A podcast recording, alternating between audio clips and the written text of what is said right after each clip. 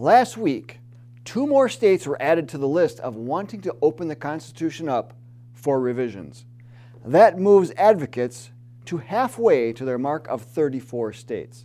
Their main argument is that federal government is overreaching and needs to be reined in. But instead of getting the federal government to obey the Constitution, their focus is on changing the Constitution. That's like saying your marriage vows are too stringent, so let's focus on changing them instead of obeying them.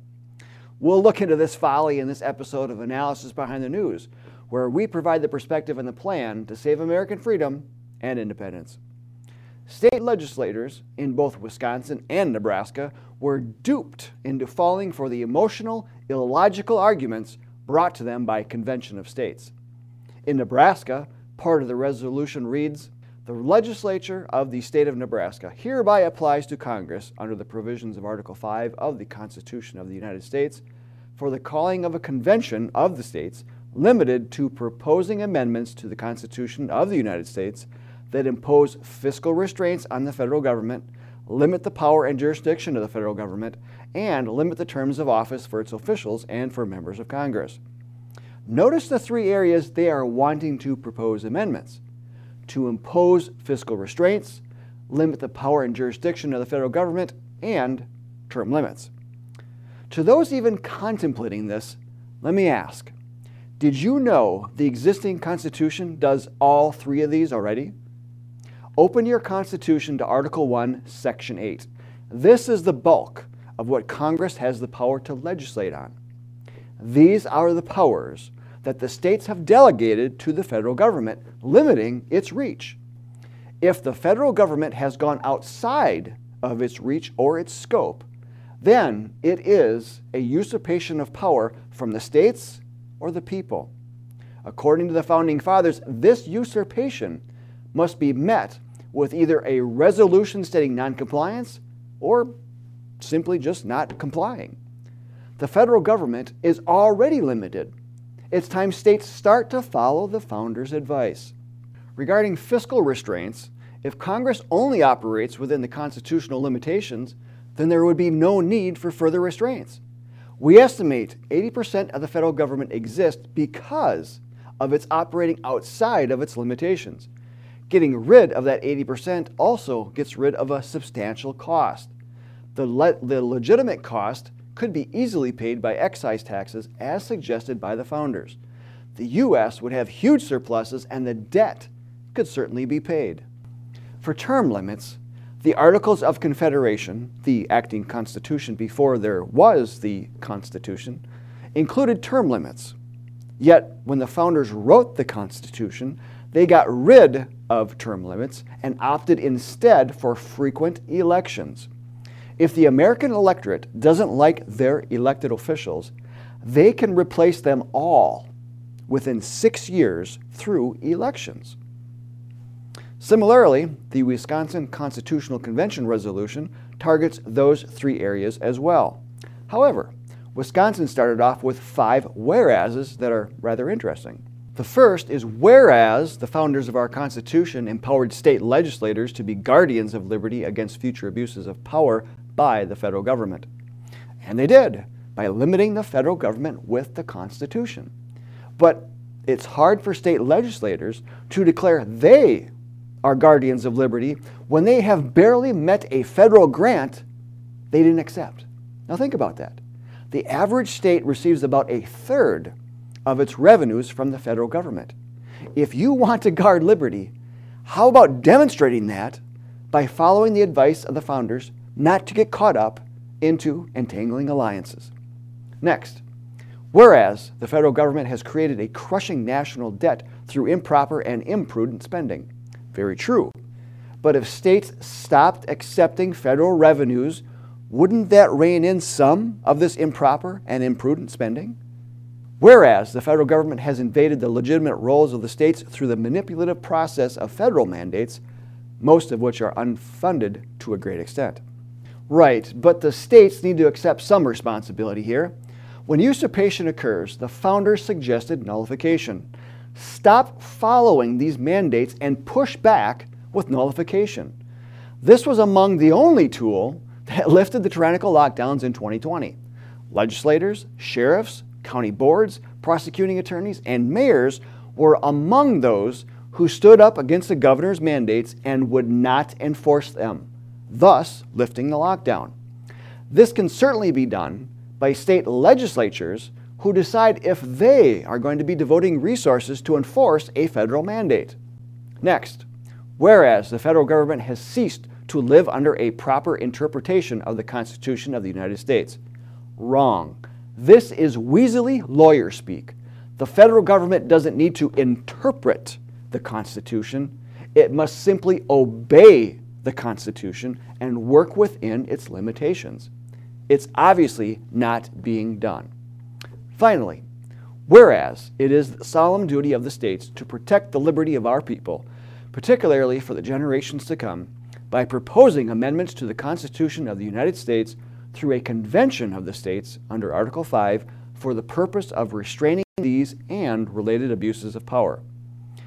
Explain to me how proposing amendments will protect the liberty of the people when most of these legislatures haven't taken the first step in understanding the limitations of the federal government, nor understand that the proposed amendments may actually make things worse.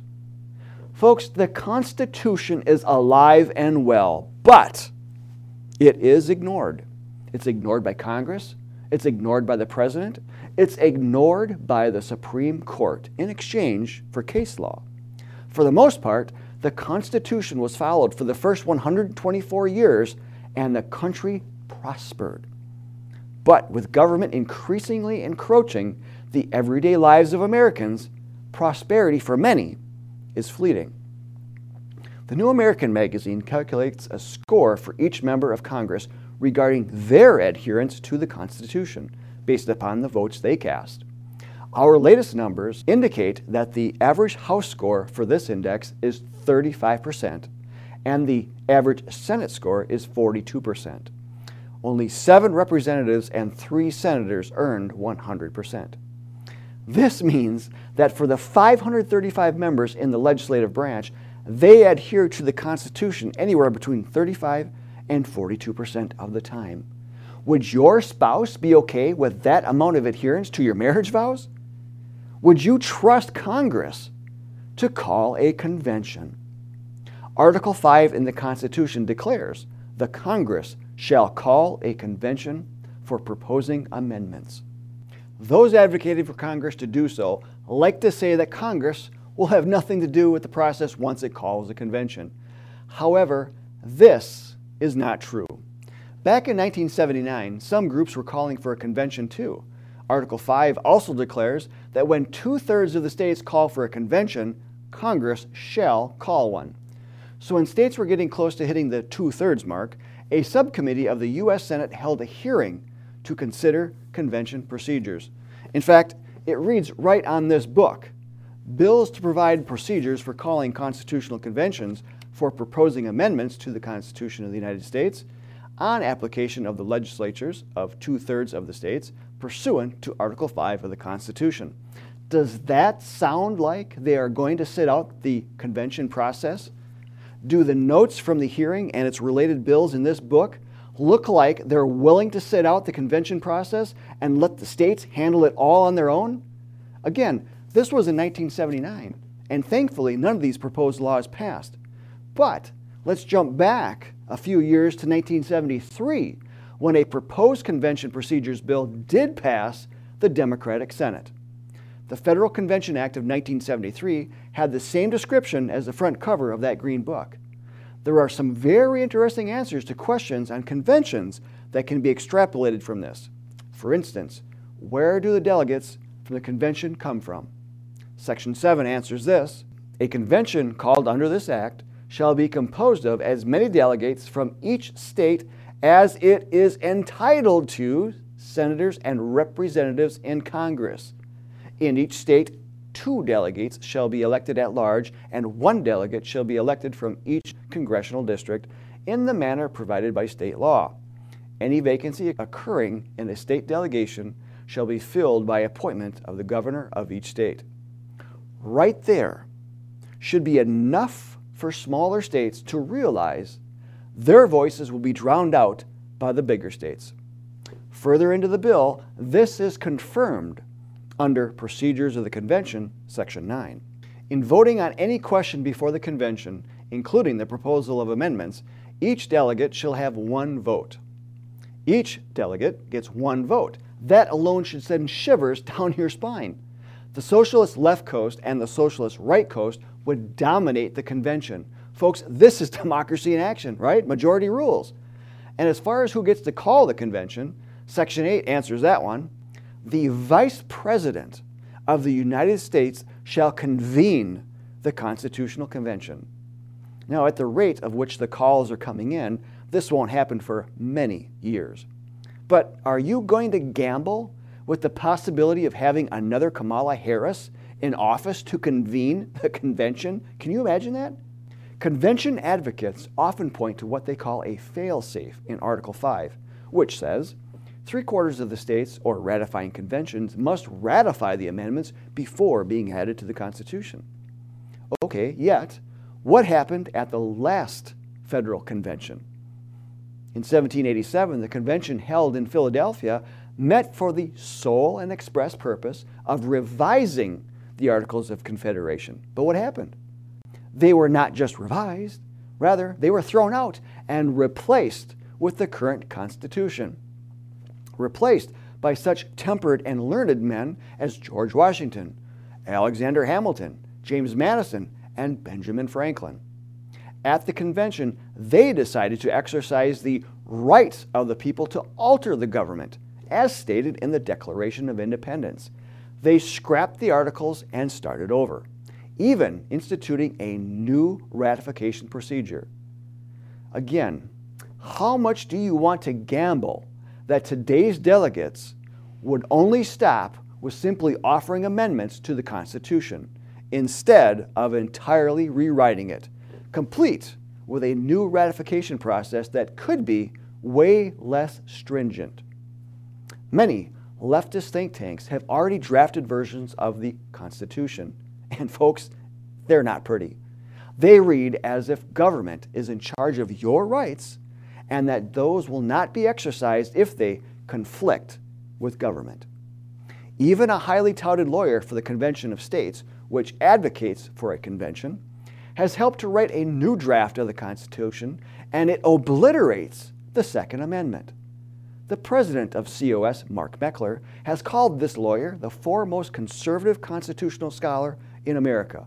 How much trust and confidence would you put into a convention? If the Constitution is not being obeyed now, why would any new amendments make a difference? Folks, unconstitutional government has made leaps and bounds within the last 2 years. The fact remains that tyranny gripped many communities and stripped away your freedoms. Enforcement of this was stopped by mostly local officials and some state-level officials through the practice of nullification, as well as judgments by the courts. No constitution or amendment is worth anything if it is not enforced by those who have declared an oath to obey it, and if we the people do not keep these elected officials accountable. Examples of this abound wherever tyranny takes root. The John Birch Society opposes a convention and works with the grassroots to get elected officials to understand their oath and how to obey the Constitution using the tools the founders gave us. They've been through it, and many trembled for fear of another convention. Let's protect what the founders gave us instead of gambling with having the roots of freedom completely torn away. Learn more by going through our Constitution is the Solution video series. You'll find it and all the supporting literature for free at jbs.org. If you prefer physical products, those are for sale at shopjbs.org. Additional resources are also available at our Choose Freedom Stop a Con page at jbs.org. Links are in the video description. Who do you know wants to protect American freedom and independence? Have them join the John Birch Society today. I'm Bill Hahn for the John Birch Society, and until next time, stay informed, stay active, and be bold, patriots.